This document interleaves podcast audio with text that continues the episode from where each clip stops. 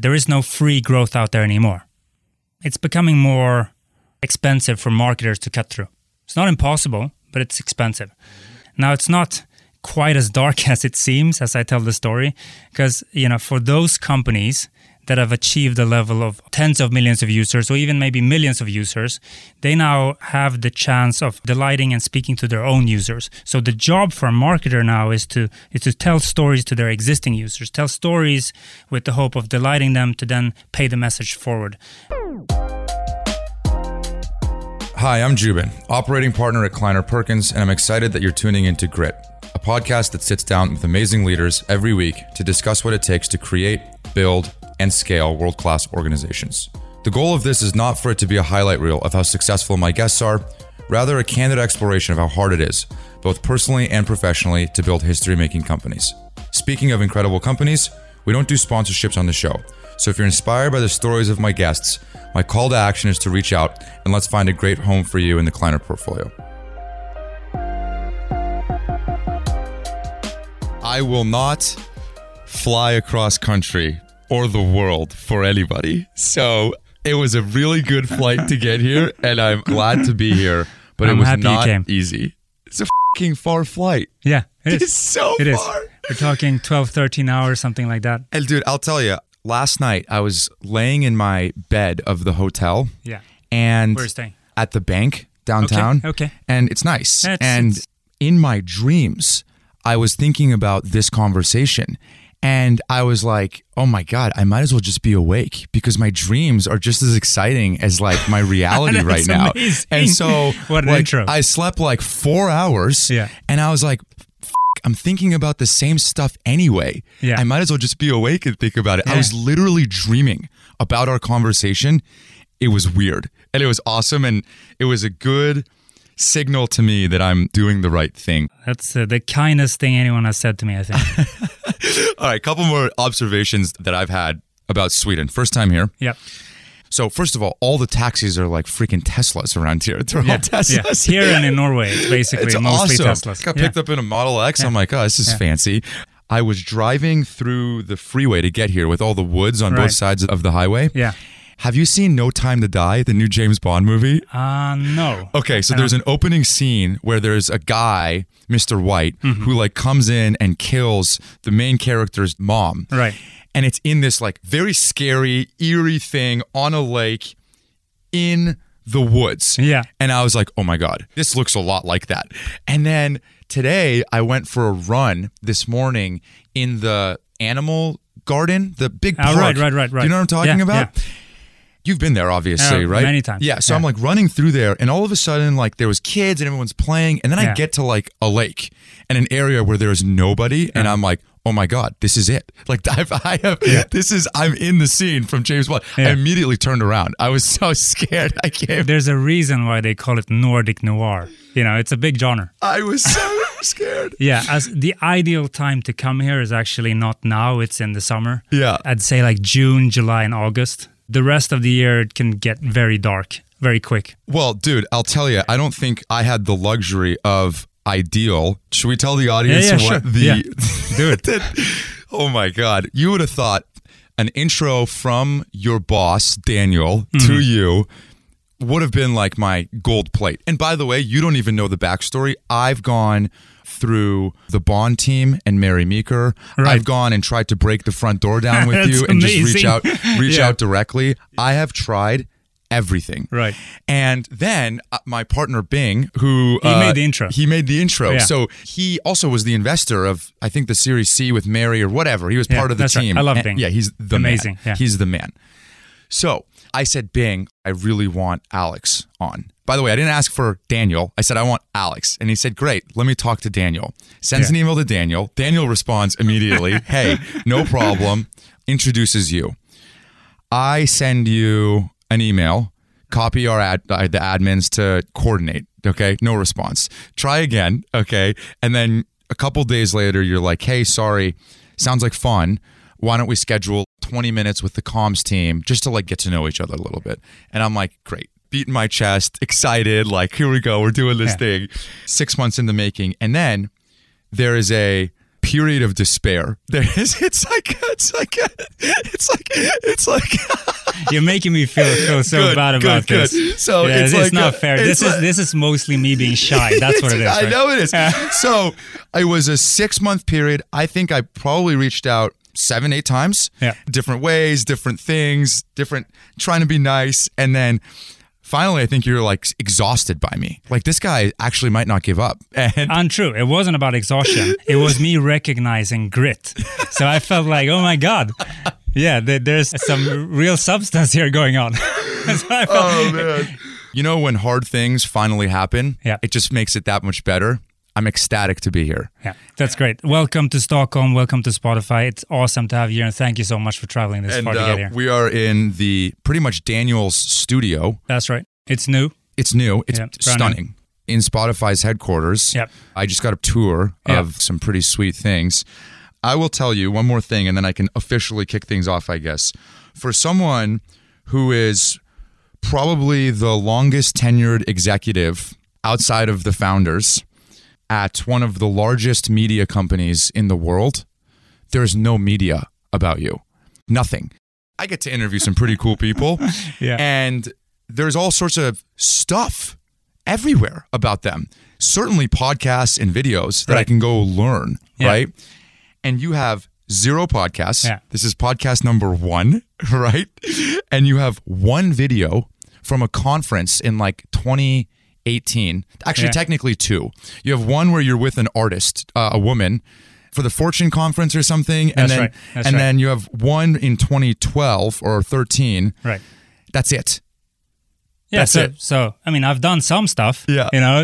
Yeah. Exactly. I have been super focused on the work, to be honest with you, and it's kind of fair because, you know, I've also kind of stayed away from doing a lot of shows and stuff like that. So I haven't taken a lot of interviews, but it's great to have you here. And dude, I mean it sincerely. Like, it's an honor to be able to tell your story and the company's story. You've been here for so long that I feel like through your story, I'm telling so much of Spotify's story. And this was one of those episodes where I felt like I've never done enough prep. There was so much for me to learn. Yep. And I've done, let me tell you, I've done a lot of prep. That's great. I like that. And you have your prep in front of me. But this was one where I was like, the history of this company is so rich with detail that nobody knows about that I could have just prepped for days. So anyway, I have a rule of thumb where I only allow myself to print 2 pages of notes. Got it.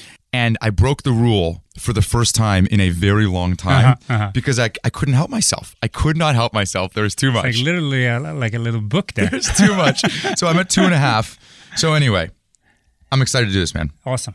Can I just tell you a quick story? You just reminded me about this studio here and it being new. Yeah. This is super funny because, you know, in the early months of 2020, when we were kind of getting into the pandemic and most people here in Sweden got to work from home very early on, especially at Spotify, you know, we've been super careful. And so I started thinking about the future of working from home, right? So I wanted to create a space at home that could be great, you know, with great lighting and great video. Like this studio. And sound and so on, yeah. So I actually made the effort. So I watched a lot of YouTube videos, and big YouTube creators are famous for being generous with sharing information about their equipment and their home studios and their home setups and so on. So I actually spent a lot of time studying great gear for sound and for lighting and for video. And so I bought some stuff, I set it up, I iterated on it, and it just became better and better. And, you know, so we are obviously in all of these like Zoom calls and Hangout calls. And so people kind of recognize that, hey, actually Alex has made an effort here. Wow, what's the kind of setup he's using? So that gets talked about, you know, on Slack, at town halls and stuff. Yeah, my home setup, yeah. So it's great. It's not that it's like an out of this world type of studio setup. It's just like I made an effort, right? And so, you know, 2 years go by, and, you know, I get this text from Daniel and he says, take a look at this. You know, he attaches an image and it's an image of this studio. And he literally says, yeah, well, your home setup is now nothing compared to my home setup.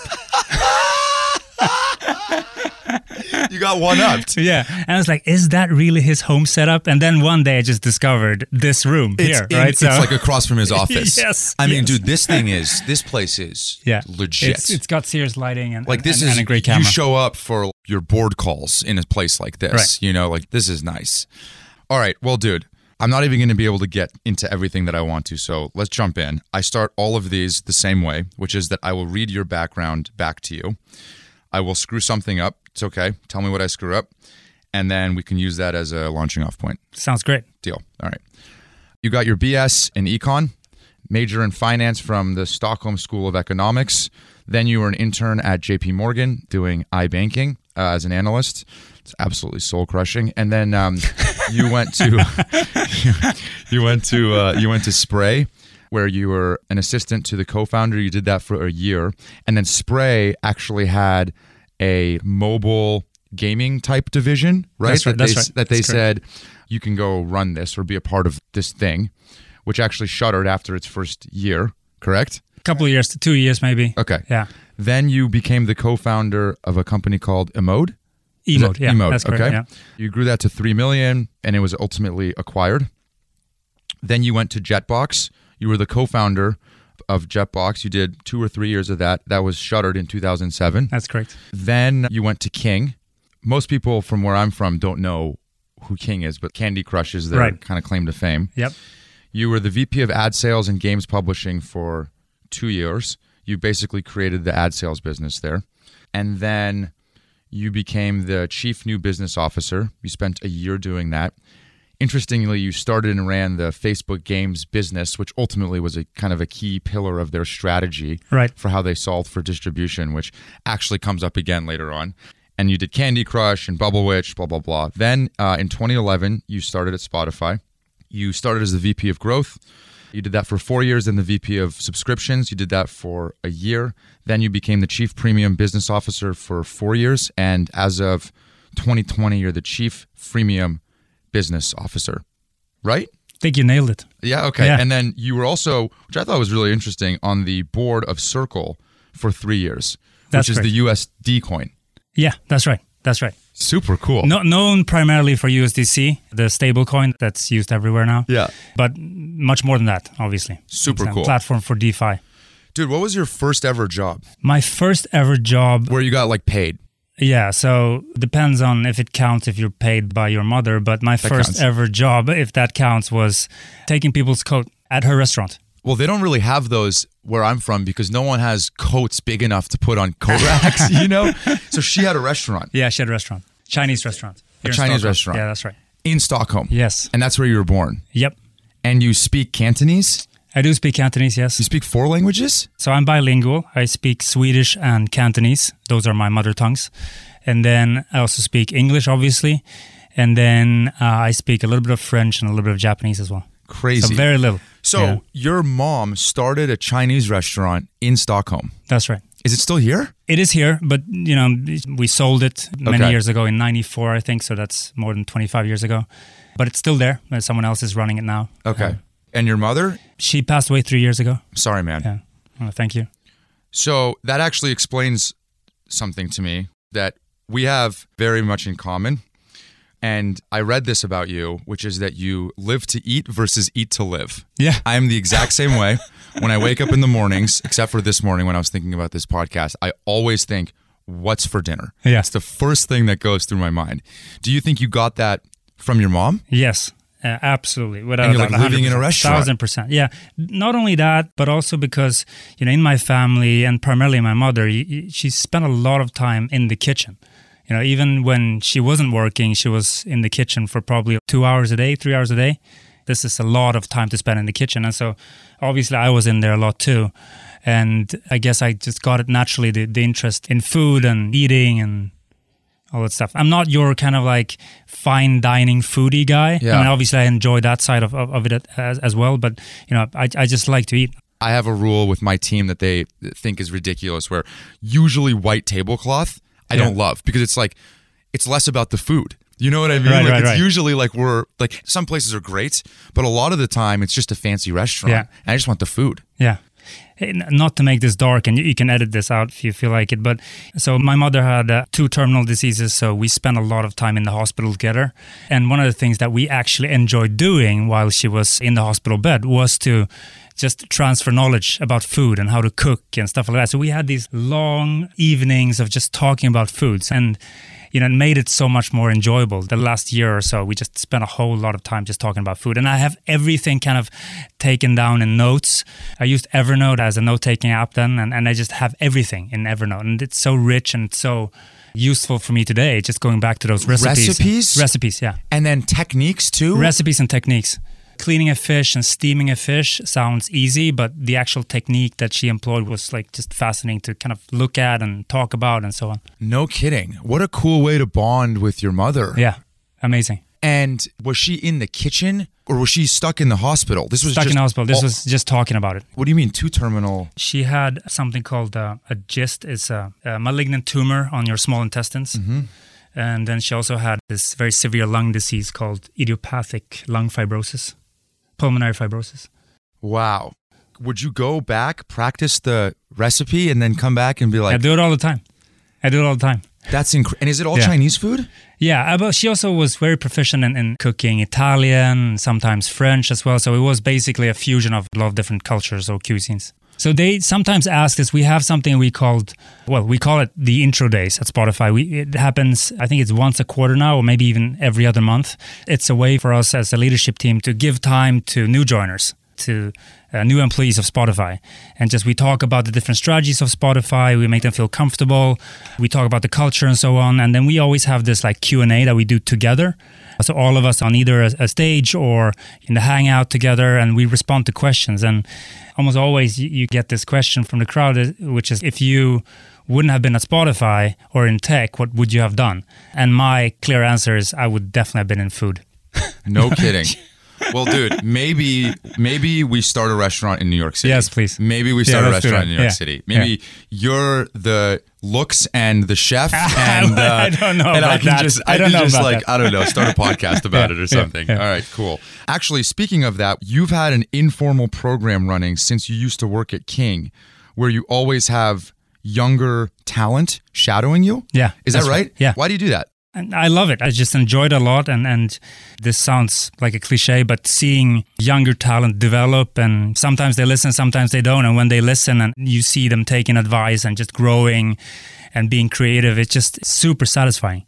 I would say that's on par with or even slightly more satisfying than achieving just growth. What you do. Yeah, what I do, yeah. Well, I guess maybe more specifically, which part is more satisfying? Seeing what they end up ultimately going on to do? Yeah. Well, it's not just that. It's also kind of somehow selfish as well, because I kind of get a bunch of brothers and sisters and relationships that I continue to enjoy and you've been doing this for like 15 years. I think it's like 8 or something like that. 8 years. Yeah. Wow. I call it Luma. So my most recent Luma was Damon Amoui's Persian. No kidding. Wow. Super cool. I have some questions about your background before we get into Spotify. Spray went under, right? That's right.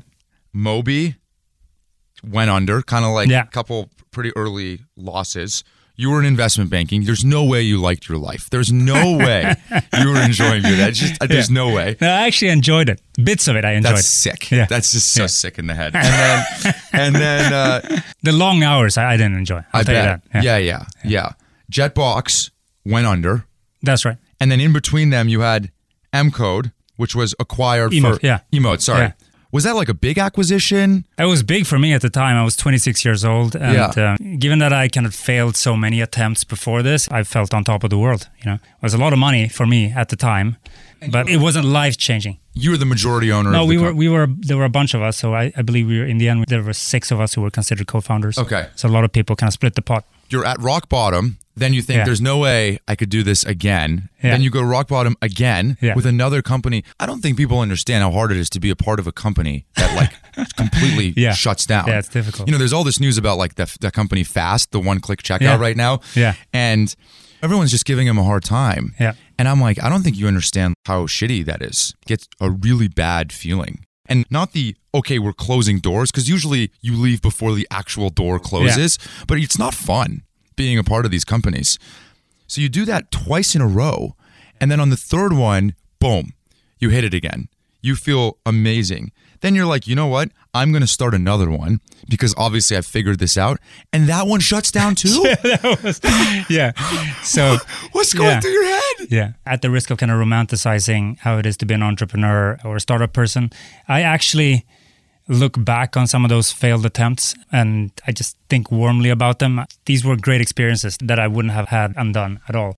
But what you just said about having been successful and then getting another kind of fiasco in my lap obviously isn't a great feeling, right? So you would want the last one to be the one that's successful. You don't want the middle one to be the one that's successful because I had nothing to show for really. I didn't have a fancy car. I hadn't bought like a big apartment. I hadn't done anything with the money other than reinvesting. Did you put your own money into the new gig that you made from Emode? Yeah. So my co-founder and I, Kalle Aust, we basically put all our money back into this new business that would, we hoped, kind of sustain us and our families and become this thing that we would keep forever. But that didn't happen. So I found myself basically with very low self-confidence and just I was a sourpuff at home for a while. And then luckily I had a couple of great friends that called me and said, hey, what are you doing? Why don't you come work for us for a second here? One of them was Sebastian Knutsson, who's the co-founder of King.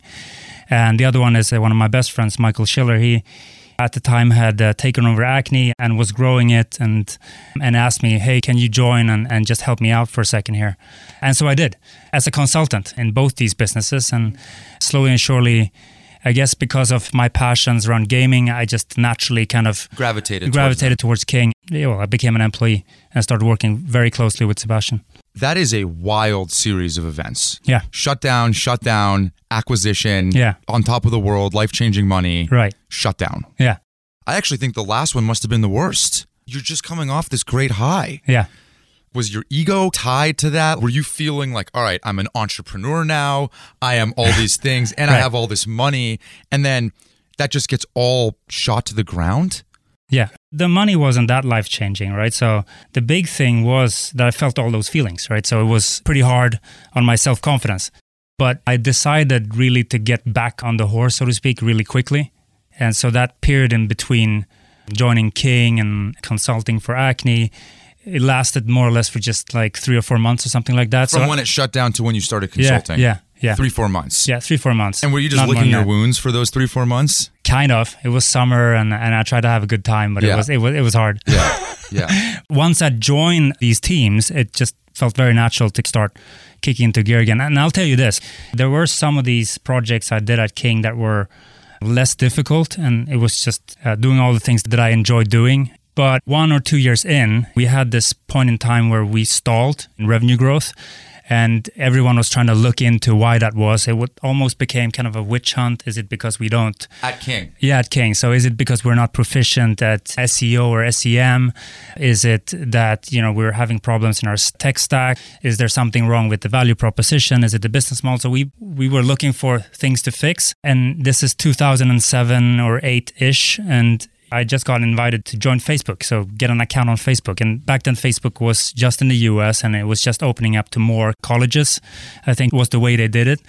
And I had gotten this invite and I joined and I just found it so fascinating to be on this platform and started reading about how it grew really fast and just had this hypothesis that maybe it is so that it's not our business that's stalling, it's everyone's business that are stalling, right? So it's Facebook, it's the traffic and the audience and the reach and the engagement is going to Facebook simply because they're an awesome product. And given that that was the hypothesis, I asked Sebastian, hey, why don't I actually go and try to create a game on Facebook? Maybe we'll start experimenting. Maybe I'll take 5-6 people, one back-end engineer, a front-end engineer, level designer, project manager or product owner. Let me try for 6-12 months and see if we can get something to work. And back then it was primarily desktop-based experiences. So it was called Canvas Page on Facebook. So we started experimenting with that. And the same ways people are measuring, engagement and retention today, we were looking at DAU over MAU. So it's the number of daily active users over the number of monthly active users. And that ratio basically gives you, if you're 10% DAU MAU, it literally means that your users are engaging 10% of the days in a month, right? So that would be 3 days or something like that per month. And we realized that, hey, there are these thresholds. Like if you are 10%, that literally means you're dead on arrival, that you need to completely rethink or build a new product. If you're 20, 25%, then maybe you have something that you can work on and iterate on. If you're 50+%, means people are spending 15, 16 days of a month just engaging with your product. That must mean that it has legs. And if you're an 80% DAU, MAU, then literally like your world success, right? So, and Facebook was like 70% or something like that. That's right. Yeah. That's exactly right. Yeah, that's great that you know that. And so I found myself in situations where we were building products that were 10, 15%, sometimes 20%. And so there was one failed attempt after the other. And by the sixth attempt or so, we decided, hey, maybe we should just call it quits. And so we did the seventh project, and that just literally just took off. So vertical growth, you know, so we had this amazing DAU, MAU and just... And that was a game. That was a game. Seventh project was a game. Yeah, it was a game. And you're just making games? Yeah. To be fair, I wasn't there for Candy Crush. That happened right after I left. Maybe that had something to do with it. I don't know. But I you know, we surely made a ton of like attempts that didn't work. Once it worked, it was just amazing to see that growth happening. On Facebook. On Facebook. It's funny. I always say I don't believe in coincidences, but a lot of these experiences I think were incredibly formative to when you got to Spotify. When you met Daniel Ek, who is the CEO and co-founder, you were working at King. That's right. In 2007, right? Yep. You're both from Stockholm. Yep. And you have a funny quote around your perception of Spotify. It was very mysterious to you. What did you think Spotify was? What did you think Daniel was? And then how did that kind of unfold? Yeah, I mean, Daniel is one of the key reasons for me joining Spotify. And when we met, I mean, Stockholm is a pretty small scene. I feel like I ran through it today. Yeah, it's literally geographically pretty small too. Yeah, it's a small scene, but it's super vibrant when it comes to startups and technology and the internet in general, right? But we kind of all know each other. And we ran into Daniel, and at the time he had just started Spotify. They had this launch party that had just happened, and I met him through a friend, and he talked about, you know, the vision, about changing the music industry and launching the service. I found the vision and the promise of what we talked about like super fascinating, and it sounded like he wanted to build something that could truly change the world and just kind of sustain. And he actually asked me, he said, "Hey Alex, why don't you come join me?" I'm like, no chance. I've had so many failed attempts here, and right now this is just working out really well with our Facebook apps and King starting to take off again and me playing a role in that and so on. And then he said, well, gaming is great. I enjoy a good game, but it's not that important. Why don't you come join me and change the world? And so he did kind of like a Steve Jobs pitch on me. I was going to say, it's very Steve Jobs-y. Yeah. So it was great. Well, like, is it like selling sugar water or something? Something like that. Yeah. I did say no, you know, a couple of times, but, you know, after hanging out several times with him, it just became super clear that he was going to do something very special with Spotify. Bob Iger, the CEO of Disney, he talks about how pretty much every good deal, every good negotiation dies at least 3 times. And if it hasn't died by the 3rd time, you're not going to get the deal done yet. And so any good deal worth getting done always dies a couple of times. That's literally what happened between you and I. Yeah. I had to overcome a few more than 3, but nonetheless. So in 2007, you tweeted, this was your 3rd ever tweet, which I thought was crazy. You were early Twitter user. You were on Twitter in 2007. You must have been like one of the earliest guys. That was crazy. It was at the point where people were tweeting like, just woke up, eating breakfast. Like where everyone was just tweeting exactly what they're doing in this current moment. Because there's so few people that was the way to use the platform. Because the people that you were connected to were probably your friends, generally speaking. Right. The tweet was, trying to think about the bigger picture. Difficult, with an exclamation point. There's no way you remember that. No, I don't. But like, did I write that? You wrote that in 2007. I wonder what I was thinking about. I wonder what you were thinking about. And I guess as you reflect on that now, you've had this incredible run with one of the most groundbreaking companies that we've ever seen. Is it still hard for you to think that big over and over again? When every time you think as big as you possibly can, it seems like you achieve whatever it is that you achieved, and then you got to go do it again?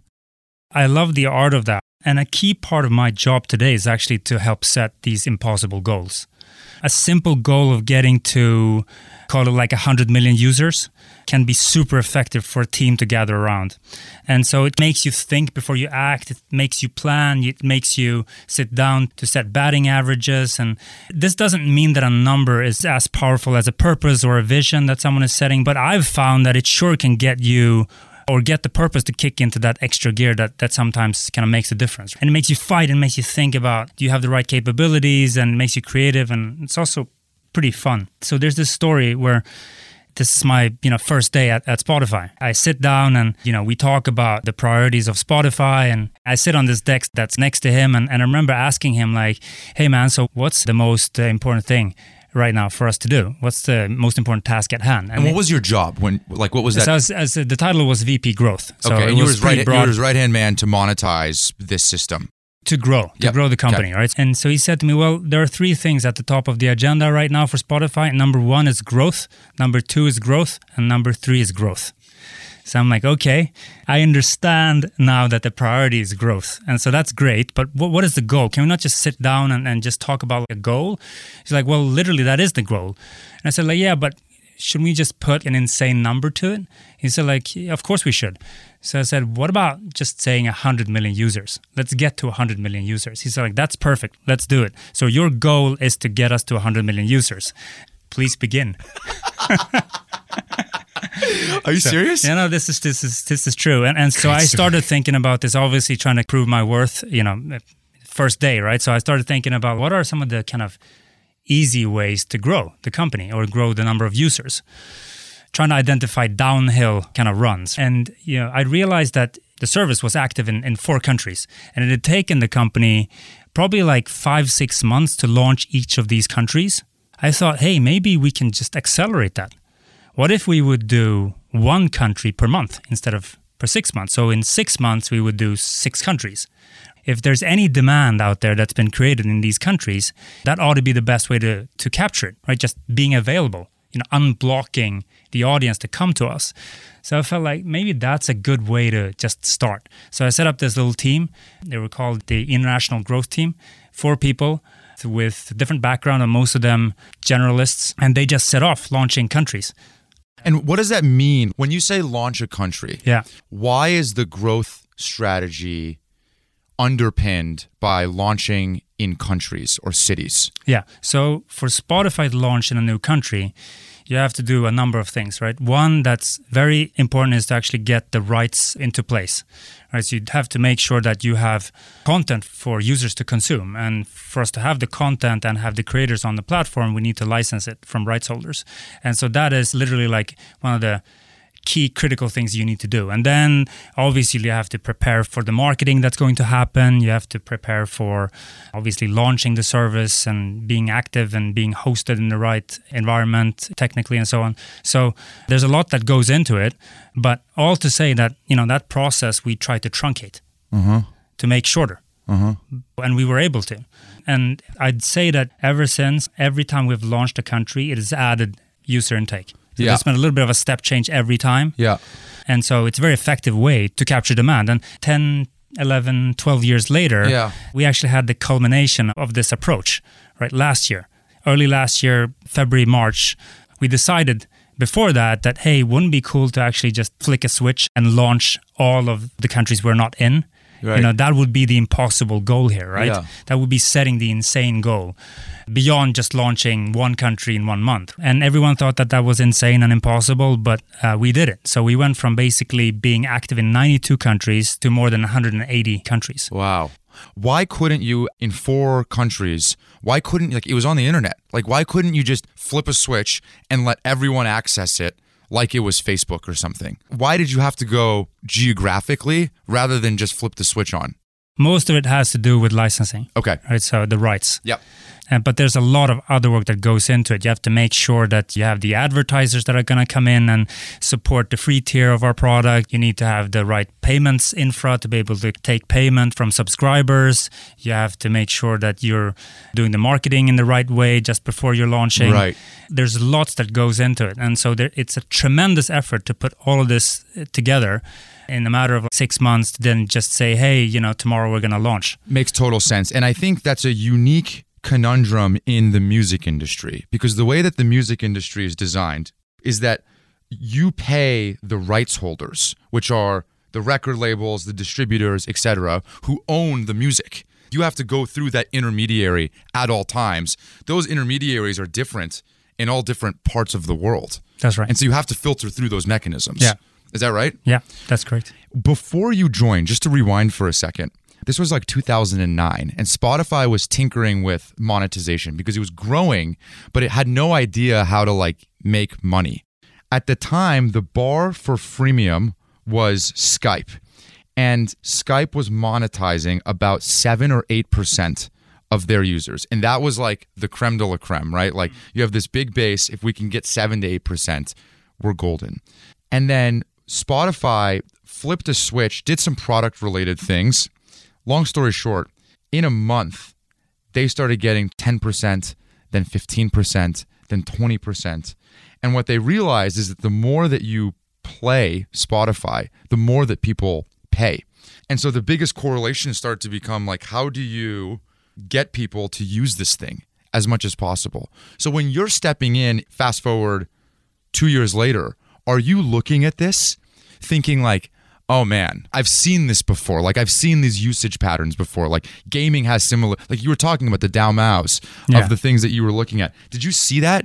And it kind of like triggered something for you of like, oh, like I know what's going on here. Yeah, for sure. I mean, I saw a lot of like common patterns in there. Freemium is basically a few different things, right? So first, it's one of Spotify's foundational strategies. It's not a common strategy, but it's definitely well used across different genres of software on the internet. So be it like communications that you just referred to with Skype, and but also in video as well as in productivity and so on. And 15 years ago, it was way more rare than it is today.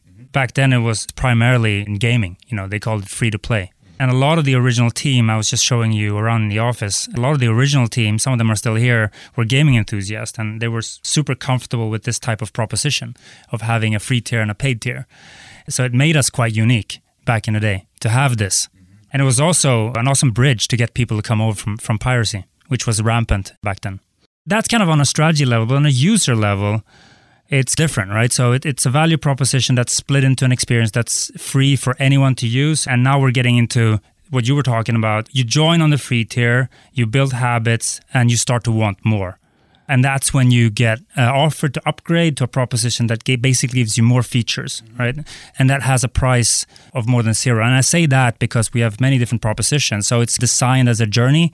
So you start off on free, you join premium or individual, that's at $9.99 per month. And then you may get together with someone, maybe you move in, and then you upgrade to a duo account. And then you move on from there. You maybe have kids and you join and upgrade our family plan and so on and so forth. So it's this dynamic journey that you go through. In a sense, it's kind of like a 21st century try before you buy kind of thing, right? Where you can stick around in each step, and then when you're ready, take the next micro decision to upgrade to the next proposition. And it's working. So I'll tell you what, usually I always say like, hey, in 30 seconds or less, tell me what your company does. It's a pretty good sign when I feel a little bit stupid asking you to give the pitch of Spotify. I think everybody knows it. And most people are probably listening to this on Spotify. Let me just read some facts of like how this thing has gone. And then I want to rewind. And I basically have very specific questions about times in Spotify that you were there. Cool. And I just want to corroborate those two things. Sure. It is the world's largest audio platform with over 400 million users, 180 million subscribers across almost 200 markets. Yep. It's backed by everybody. There's some pretty cool investors in this thing, including Kleiner, which is a fun little world, across a lot of funding rounds. Today, it's valued at $30 billion. Pre what's happening in the stock market, it was a lot more. HQ's in Stockholm, where we are, 51 offices, 25 countries. Spotify now powers, is this right? I didn't believe this stat. 16 billion discovers a month? Is that right? I think so. Artist discoveries? I think so. We'd have to double check on that. I'm pretty sure that's right. Yeah. Which is absurd. So, okay, let's rewind. In March 2011, that's basically when you joined, right? That's right. March 2011. Yeah. The company had 1 million users. Okay. Yep. The US launch was already delayed by a very long time. Like people were making fun of the company and Daniel because 2 years earlier, he said, we're launching in the US. So I imagine at this point, the pressure is mounting when you join the company.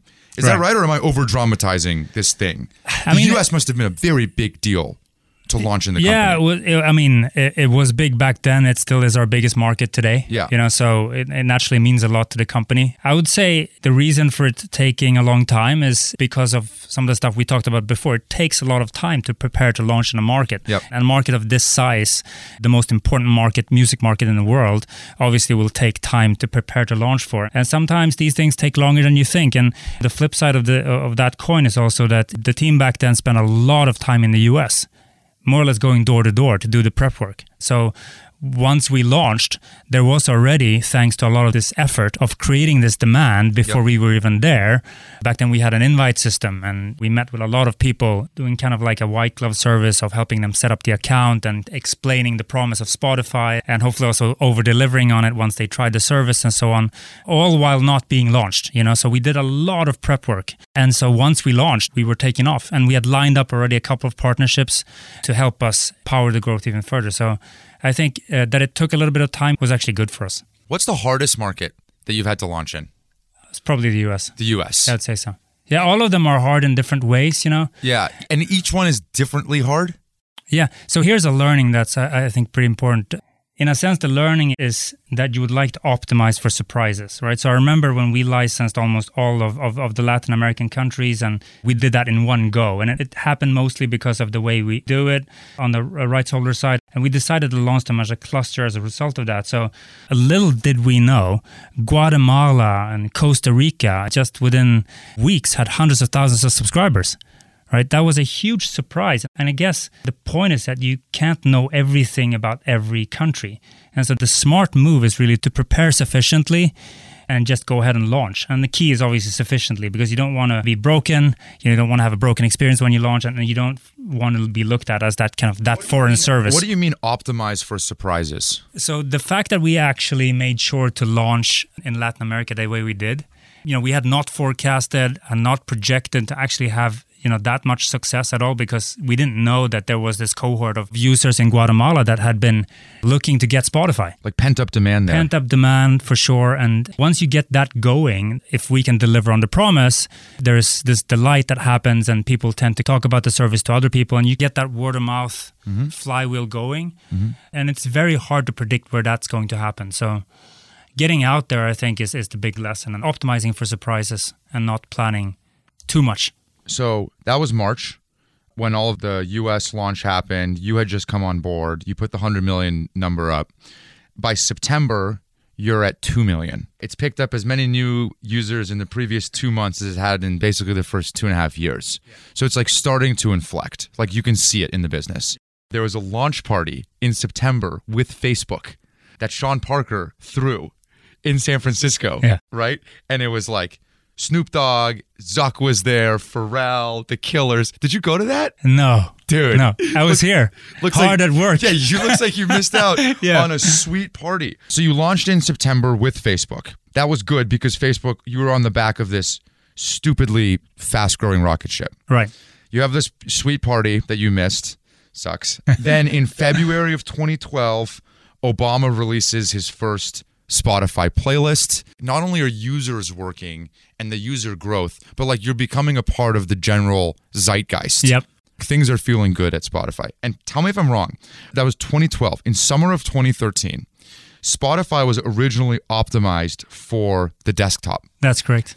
And mobile was now basically overtaking desktop. Yep. Yep. And at this point, the switch had flipped officially, where in the summer of 2013, there was way more people accessing the internet on their mobile device than there was through their desktop on a browser. Yes.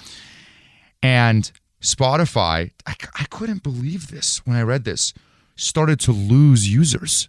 Is that true? I mean, I know it's true mainly because I listened to it on your podcast. Yeah. You guys were losing users, and that was the trigger that you needed for the labels to then agree to a free tier that you could put on mobile.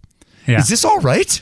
I would say that you were right in that we lost engagement on the platform. Whether we were losing users or bleeding users, I can't remember. What I do remember is what you were saying, which is that there was this very clear shift that happened where more people started joining via mobile phones or smartphones than the desktop. Yeah. Right. So and now we saw in other services. We actually saw that happening a little bit earlier. So we had the foresight to basically looked around the corner. We thought and just saw this coming. And so we started preparing for launching the mobile free tier. Mm-hmm. So it wasn't a reaction on the loss of users or whatever. We saw this kind of trend coming. Yep.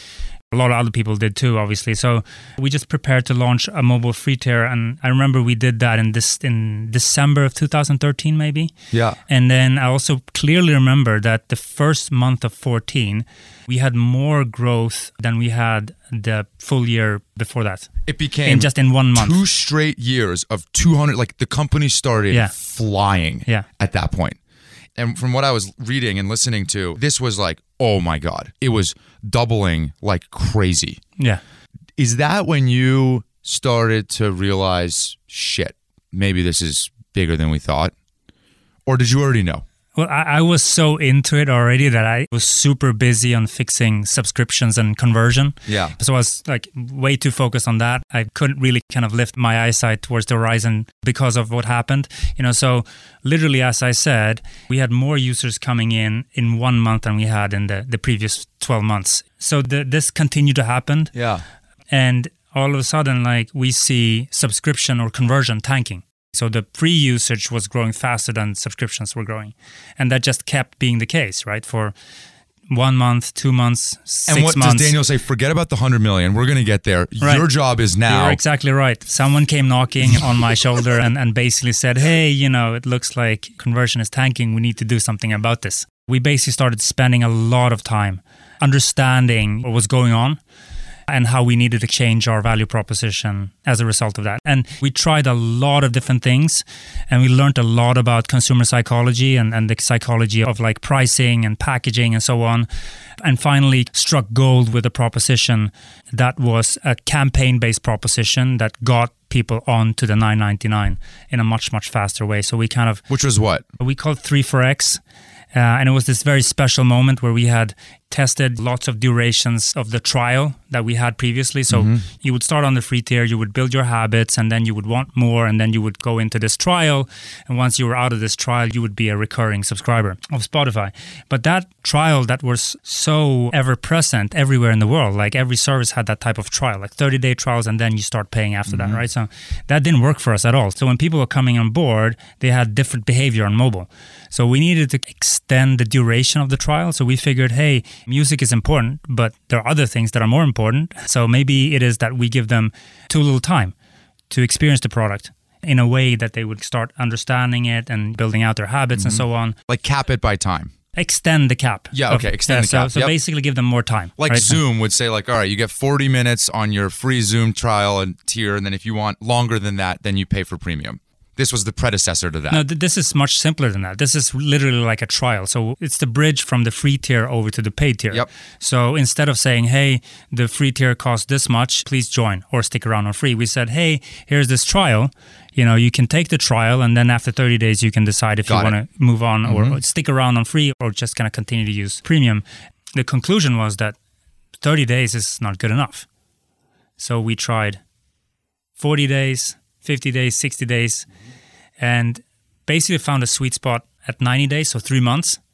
And we also said, why don't we ask people to pay? Why don't we ask them to pay a smaller amount than the 10, right? So why don't we ask them to pay maybe 5 or 3 or 2? And literally we hit the sweet spot with 99 cents or $1.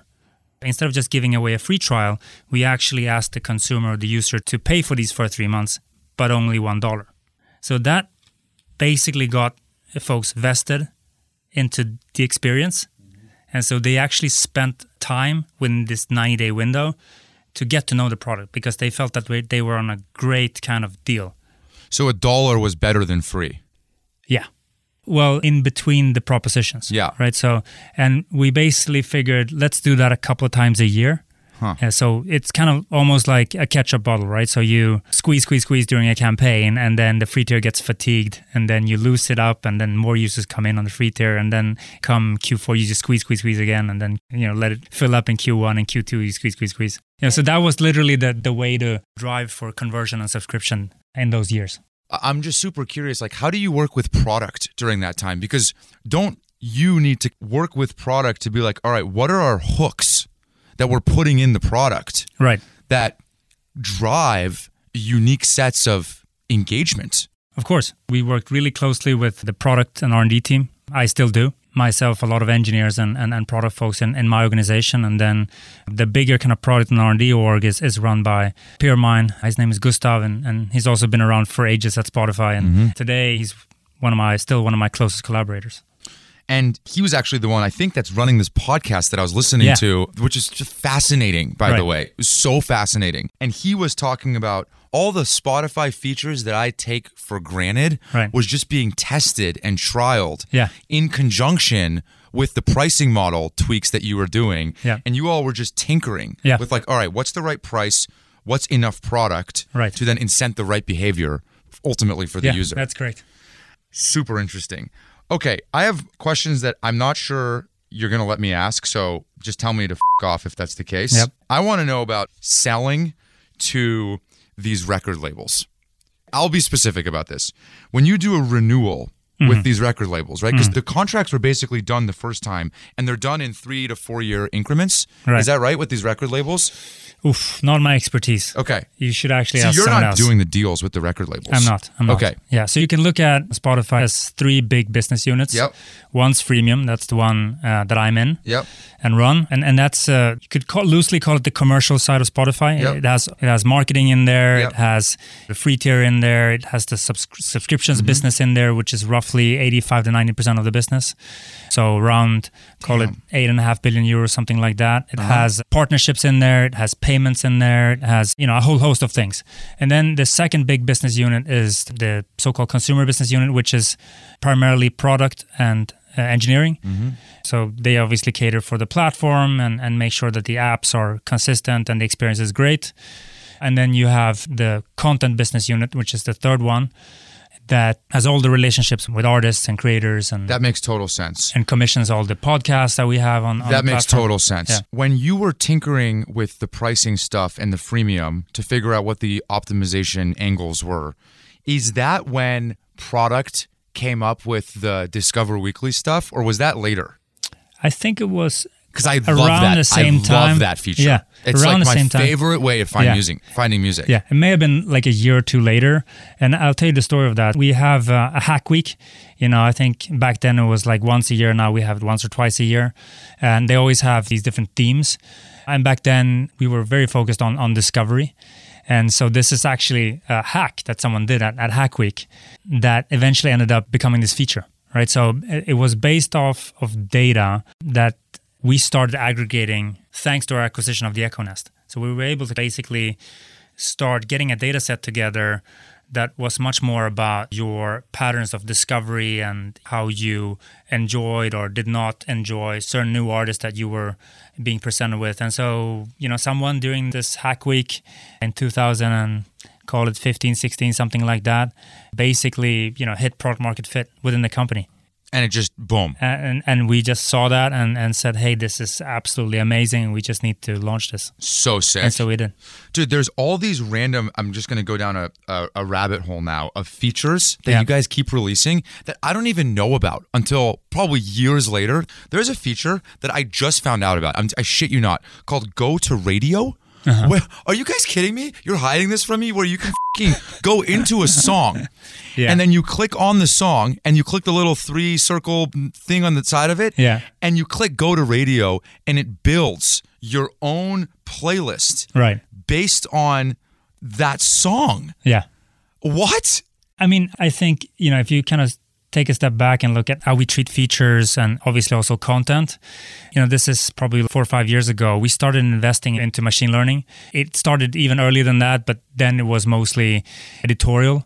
But once we started investing into machine learning, we basically realized that was the solution in many ways to what would come. So what would come would be, hey, we have not just tens of millions of users on our platform, but we now have hundreds of millions of users on our platform. And maybe in the future, there are going to be billions, right? So we need to figure out a way to actually serve each of these users in the best possible way. And not only in the best possible way, but it needs to improve over time. So the more you use it, the better it becomes.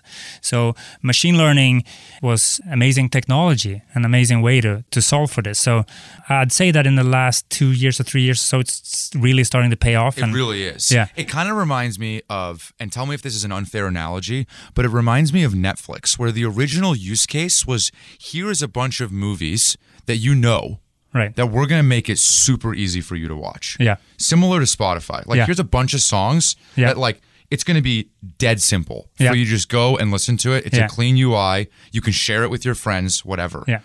Then what Netflix ultimately became was, I go onto Netflix and I've watched all the things that I want to watch. And right, movies are actually a little bit different because you don't want to rewatch movies like you do re-listen to songs. Yeah. Nonetheless, what Netflix became for me is an interesting curator of what I don't even know I want to see. That's what this feels like when you guys, yeah, do this stuff. Yeah. Is that kind of the goal? Is that a fair comparison? I think so. I mean, in every moment, we would like to delight you and make you feel like this is a great experience, right? Well, dude, how good is the feeling of... You know, the reason I love Discover Weekly is because I love finding a new song. Amazing. It's such a good, yeah, feeling. Like, it's such a nice surprise. Yeah. What do you do with it once you found it? So I have 3 playlists that are my primary playlists that I've been, right, racking up since I started on Spotify, like, yep, whenever I did. Yep. The names of the playlists are embarrassing. One is called Soulfully Soulful. I made these when I was like young, okay? Yeah. And that is like when I want a good cry or whatever. I'm just hanging out, like reading or cleaning up. And then I have Face Melting, which is like I'm ready to party. Like, yep, this, it's going on. Yeah. And then I have Going, Going, Gone, which I don't even know. These are ridiculous names. And that's like more something between the two genres. And then I basically, when I find a new song, I categorize it into whichever mood I feel like that fits to the corresponding, yep, playlist. Yep.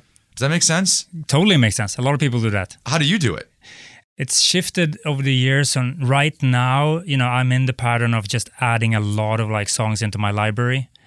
I meaning I just go and save them or like them, and so they end up in my library. Okay. So I go in and listen to my library. Not so more often than I actually use playlists. Oh, really? Yeah. Has that changed over time? It's kind of a recent pattern I'm getting into. Okay. I wouldn't say that that's like indicative of other people are doing on the platform though. and the way that the platform has evolved for me is discovery. Like it used to be, yeah, a database. Yeah. That's the way I treated Spotify. Yeah, you search and you play. I, right, search and I play. Yeah.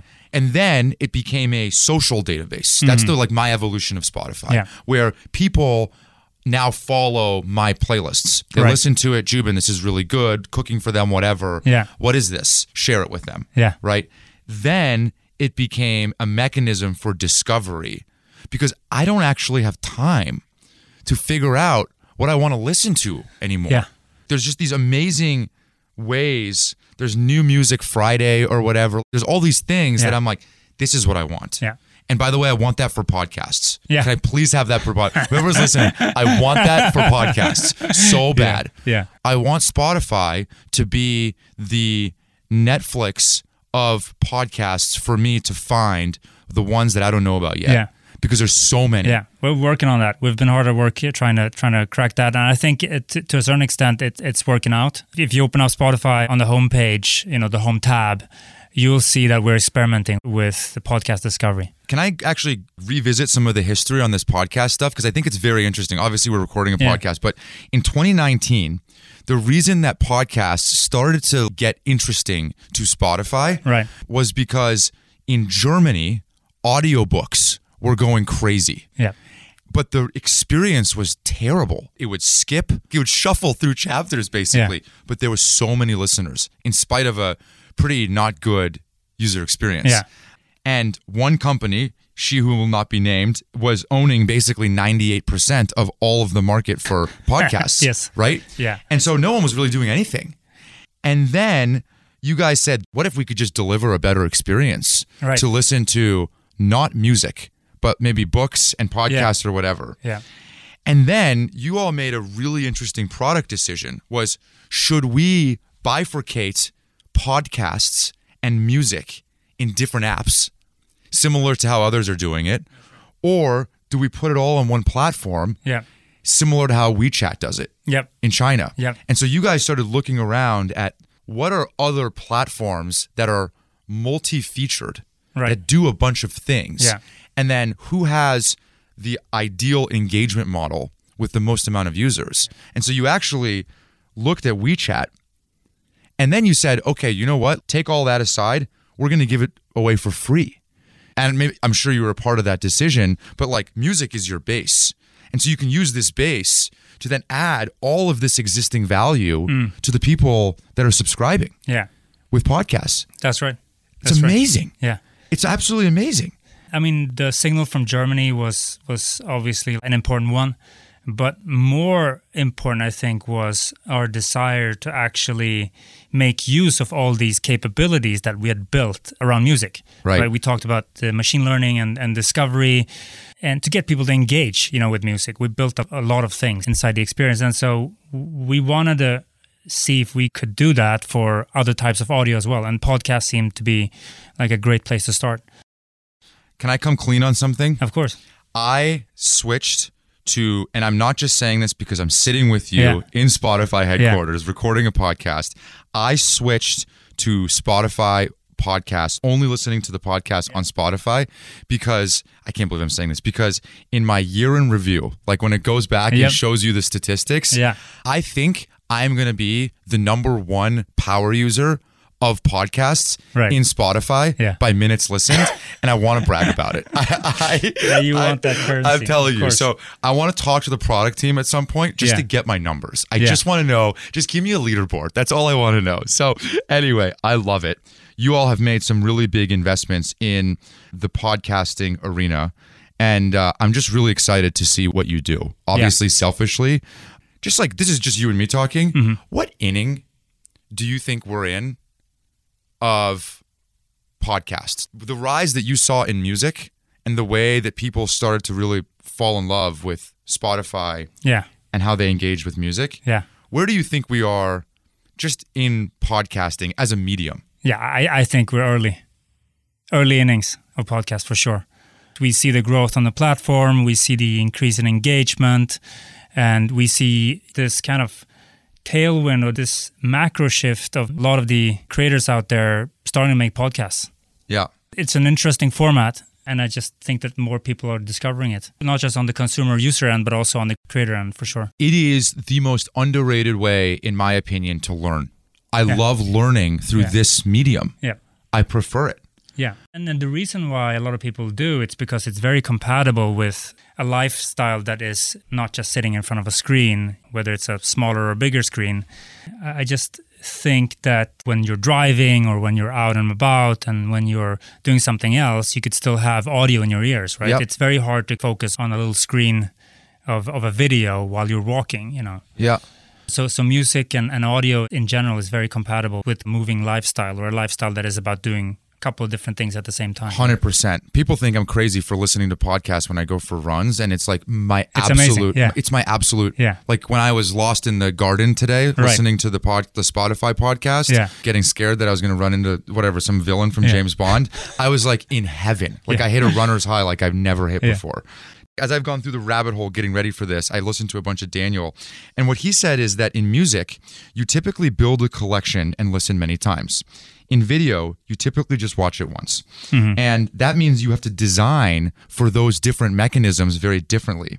And if you design for both, that means you don't optimize for either. And what he said was right now, if you look at the market caps of music and video, audio and music is like 100 billion and video is $1 trillion. Mm-hmm. And the way that he put it, which I thought was fascinating, the question he asked was, are your eyes worth 10 times more than your ears? Yeah. That struck me because I actually value my ears more than my eyes. It's a very weird way of saying it. But like, I'm much more interested in consuming things through audio than I am through video. Yeah. So when I ask like, man, what inning are we in podcasts? My instinct is we're still early innings of figuring out really interesting ways to feed you information through your ears. For sure. Do you agree with that? Yeah, totally. And it's a format that's pretty easy to get into. And if you're kind of recording a video, you're not far from actually just turning on the audio as well and consciously making it into something that works in audio as well, and vice versa. You and I, sitting around here recording a podcast, we could have had a camera pointed at us, and that's something that we're also investing into now. You'll see for a bunch of podcasts on the platform, they also have video. Yep. And in different use cases, I prefer different things. Right. And sometimes I'll oscillate between the two. I'll go for a run, listen to it. I want to finish it. I put the video up in Spotify. It's actually really seamless. Yeah.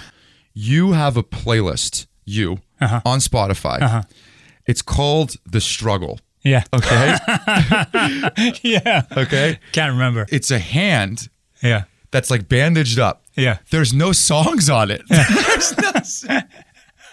Maybe I thought of the concept and I wanted to try the visual art. So my thought was like, when would you listen to that playlist? Yeah. Don't know. Every day maybe. It's real. What was rock bottom for you at Spotify? What's the lowest you've ever felt? What's like the point where you had to pick yourself up off the ground again, similar to the feeling you had when you shut down the doors for your company? When you think back on it right now, we're sitting here, you just get like angsty inside thinking about it. I've literally worked in every department, almost every department at Spotify, save for maybe HR and finance, who I'm close with. So it feels like I've worked there as well. But all kidding aside, this kind of rotating around is obviously in hindsight something that's super valuable. I wouldn't have it undone in any way or shape. But anytime you kind of make a big change where you move from one team to the other, or you move around in the organizational hierarchy, I haven't always reported into Daniel. It's been going back and forth and so on. So those are moments where you kind of need to reflect, what's going on here and so on. And so obviously that's not rock bottom, but it definitely feels... But give me an example. It's like a challenge. The examples that I know are like you're going from freemium to premium, right? Okay, fine. Like you're figuring out different ways to monetize whatever. Yeah, that's kind of an expansion. So going from premium, right? That's like that seems like a minor step. Yeah, that's a adding more to the plate. Correct. Right? So are you going to like engineering? Like when you say you're going to other departments, it's early parts of my tenure. Yeah, I moved from being in growth to product, and then from product to marketing, and then back out of marketing back into subscriptions. It's been a pretty wild ride. And like when you do that, like why are you doing that? Organizational design changes over time, and you reorganize basically because you're changing strategies, and if there's a strategy that you believe more in, then you have to obviously make sure that the organization is optimized for that. Do you consider yourself a product guy? I would say I'm a hybrid. Yeah. I'm more business and consumer leaning. Yeah. But definitely I'm interested in product and engineering as well. What gives you the confidence to just show up to another department and be like, hey, I'm Alex. Well, you have to basically restart and learn the craft. You mentioned earlier that you're nostalgic of the startups that you were in, in the early days. Yeah. Like there's some weird nostalgia that you have about it. Yeah. Do you feel that way about Spotify? Do you ever miss the early days?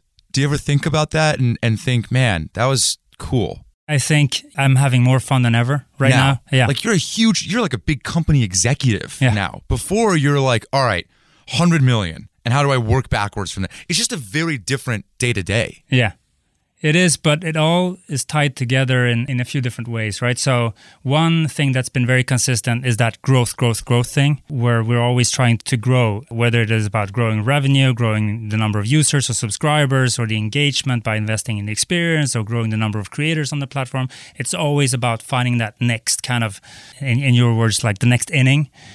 And so I enjoyed that a lot. That's one part of it. And so that just is like an evergreen thing at Spotify, that's how the company is put together. And then the other thing that I think is quite important for us, and this is actually a story from the early days at Spray. You were mentioning Spray early on. And, I was working as the management trainee for one of the founders. And at that time, he was, I think, co-CEO.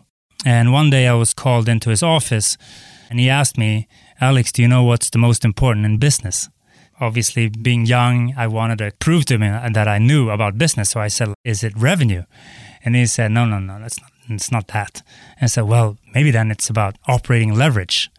He said, no. Oh, is it about leadership? No. You're out in the dark here. You're wrong, right? So I'm like, okay, so please tell me, what is the most important thing in business? And he said, it's to be near the laughter all the time. Right? I'm, what does that mean? And he then says to me, well, the laughter... is playfulness is going to cushion you in the downturns, and it's going to help amplify the peaks. And I think this is like a very valuable lesson. So this is something that we even have as a stated value at Spotify that we try to make for playful moments.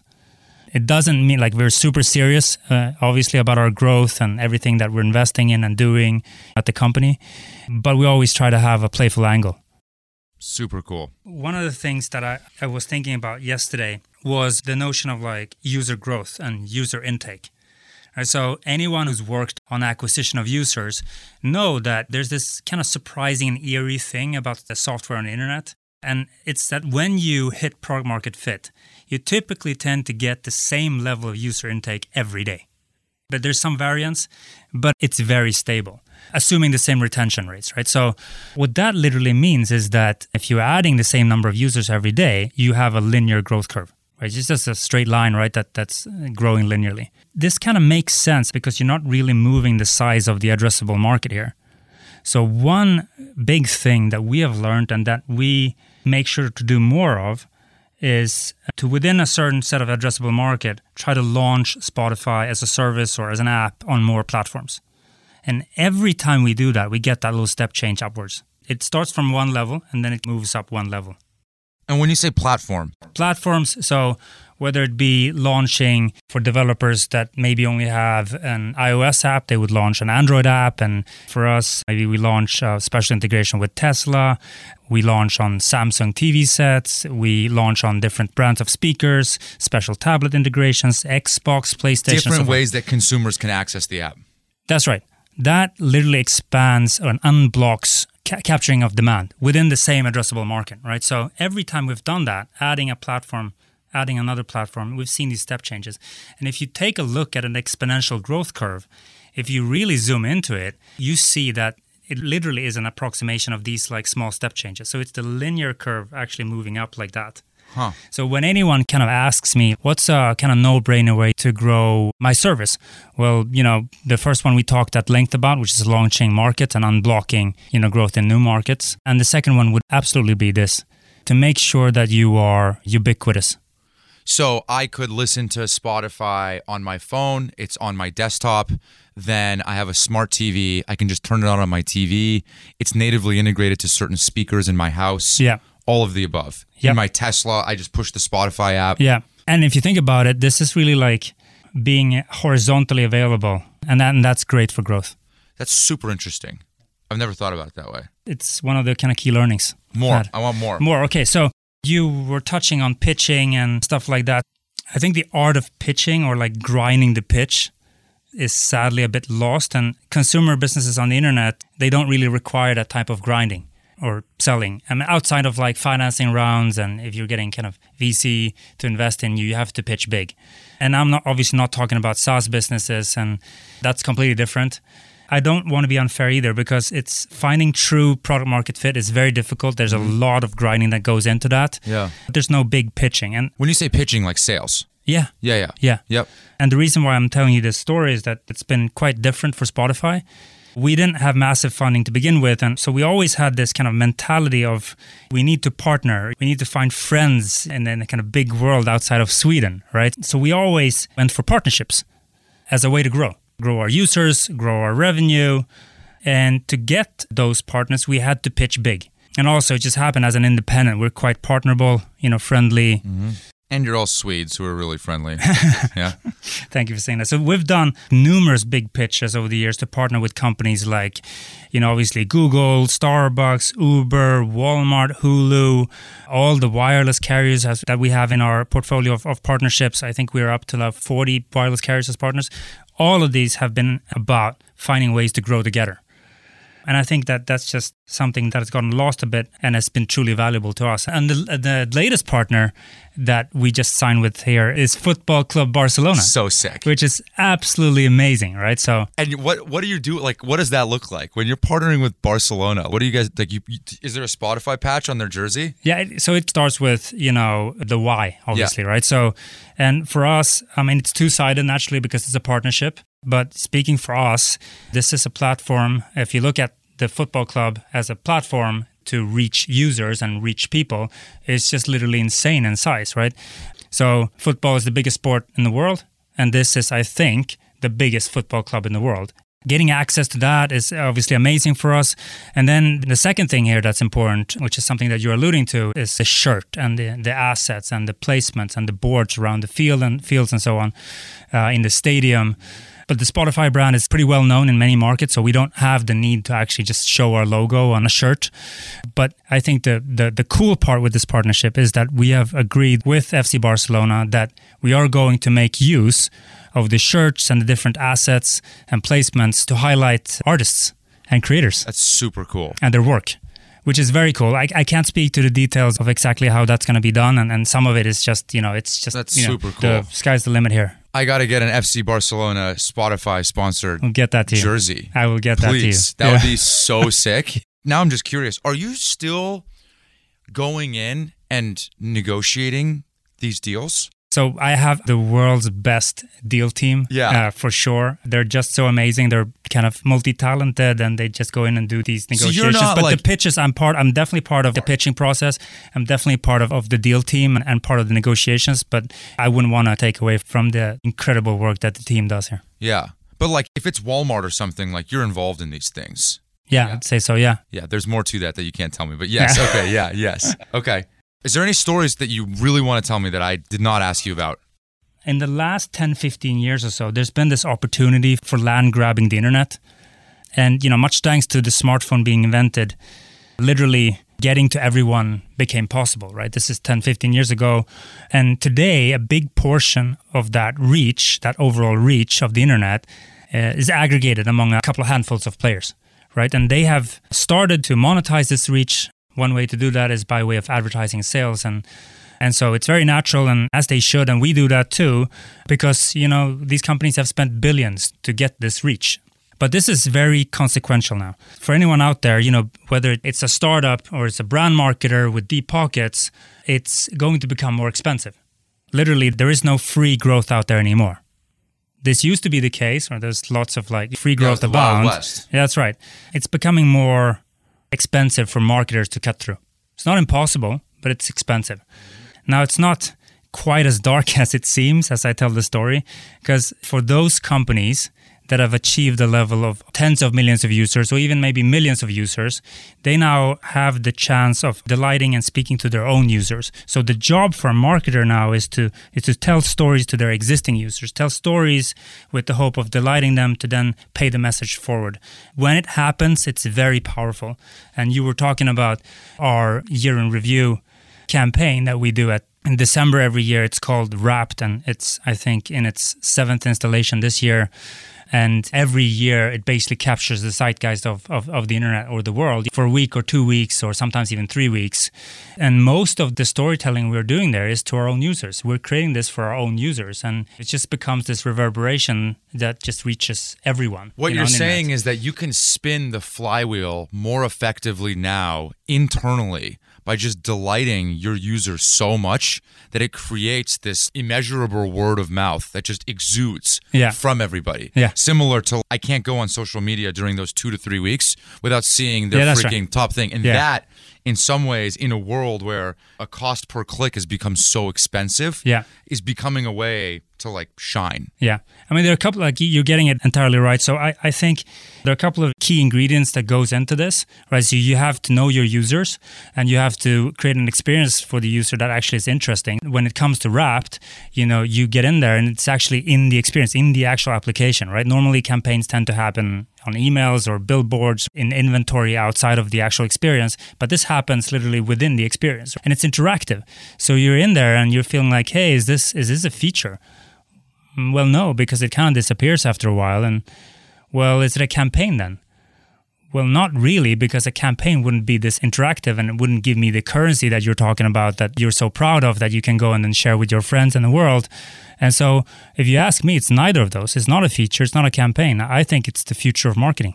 Super, super interesting. You said the word currency, and I actually can't get over that. I think Daniel said this, but at Spotify, culture is our currency. Yeah.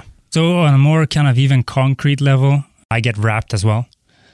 And when I got to see that I am one of the first people that discovered Kanye, on Spotify. I was one of the first people that played the Kanye tracks through the wire on Spotify. Obviously, I get immensely proud. And then obviously I share that with my friends and maybe even wider. And another example would be, you know, in the last year or so, I've become this hardcore fan of Silk Sonic and maybe even in particular Anderson .Paak. And the Wrapped campaign delivered that and told me, hey, you spent this many minutes listening to Anderson .Paak. You know, he had a great year. Do you want to thank him for this experience? And obviously I wanted to thank him. So there was a pre-prepared Twitter message for me to tweet to Anderson .Paak. So that makes for a magical moment, right? So when Anderson .Paak then gets all these tweets, that's good feedback loop to have for an artist. It reminds me, and this is maybe a crude analogy again, but it reminds me of one of our portfolio companies, Cameo, where someone makes a cameo and then immediately whoever they're giving it to or whatever, like if it's a birthday and Snoop Dogg's wishing them a happy birthday, the first thing they do, because they're so delighted, is share that. Yeah, of course. They want to share that experience. Yeah. I actually think that's exactly what he's talking about when he says culture is currency. Yeah. But that's also marketing to your user base internally to then go out and creating that flywheel with your own base. Yeah. A lot of this we do for artists and creators on our platform. And so if you can create that relationship and help amplify that and so on by way of features and product, I mean, that's something we would invest in any day of the week. So sometimes, you know, it's not just about the users. It's sometimes, you know, more about the creators.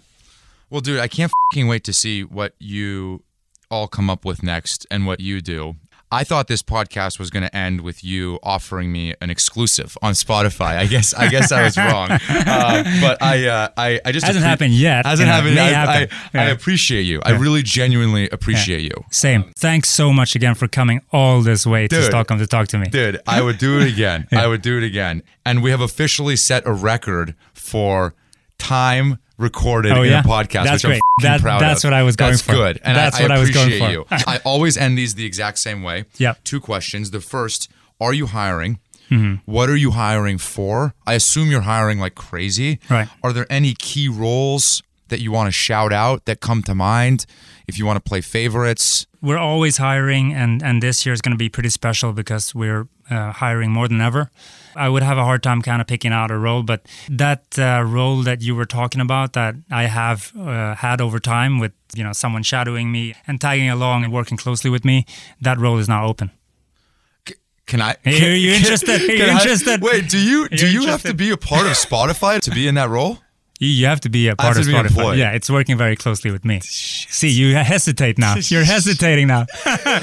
You have too good of a job with Kleiner. I think it'd be awkward with Kleiner if I came to be your shadow for a while. No, that sounds awesome. I would be delighted. Okay, if you want to get a hold of you, what's the best way to do it? Should they apply on the website? What's the best way to do this? That's, really any channel, but I guess LinkedIn is good. Okay. Awesome. Take it from me. It's hard. So good luck getting all of it. Good luck. Last one. What does the word grit mean to you? I've heard you ask this question, so obviously I've been thinking about it. And so I know a lot of people talk about grit being relentlessness or resolve or strength of character or kind of that grinding we talked about, late night grinding, street smartness or smartness in general. There are so many different ways to talk about the inputs, but I actually think more about the promise, or actually more specifically the desire to make the impossible possible, right? That is literally what grit means to me.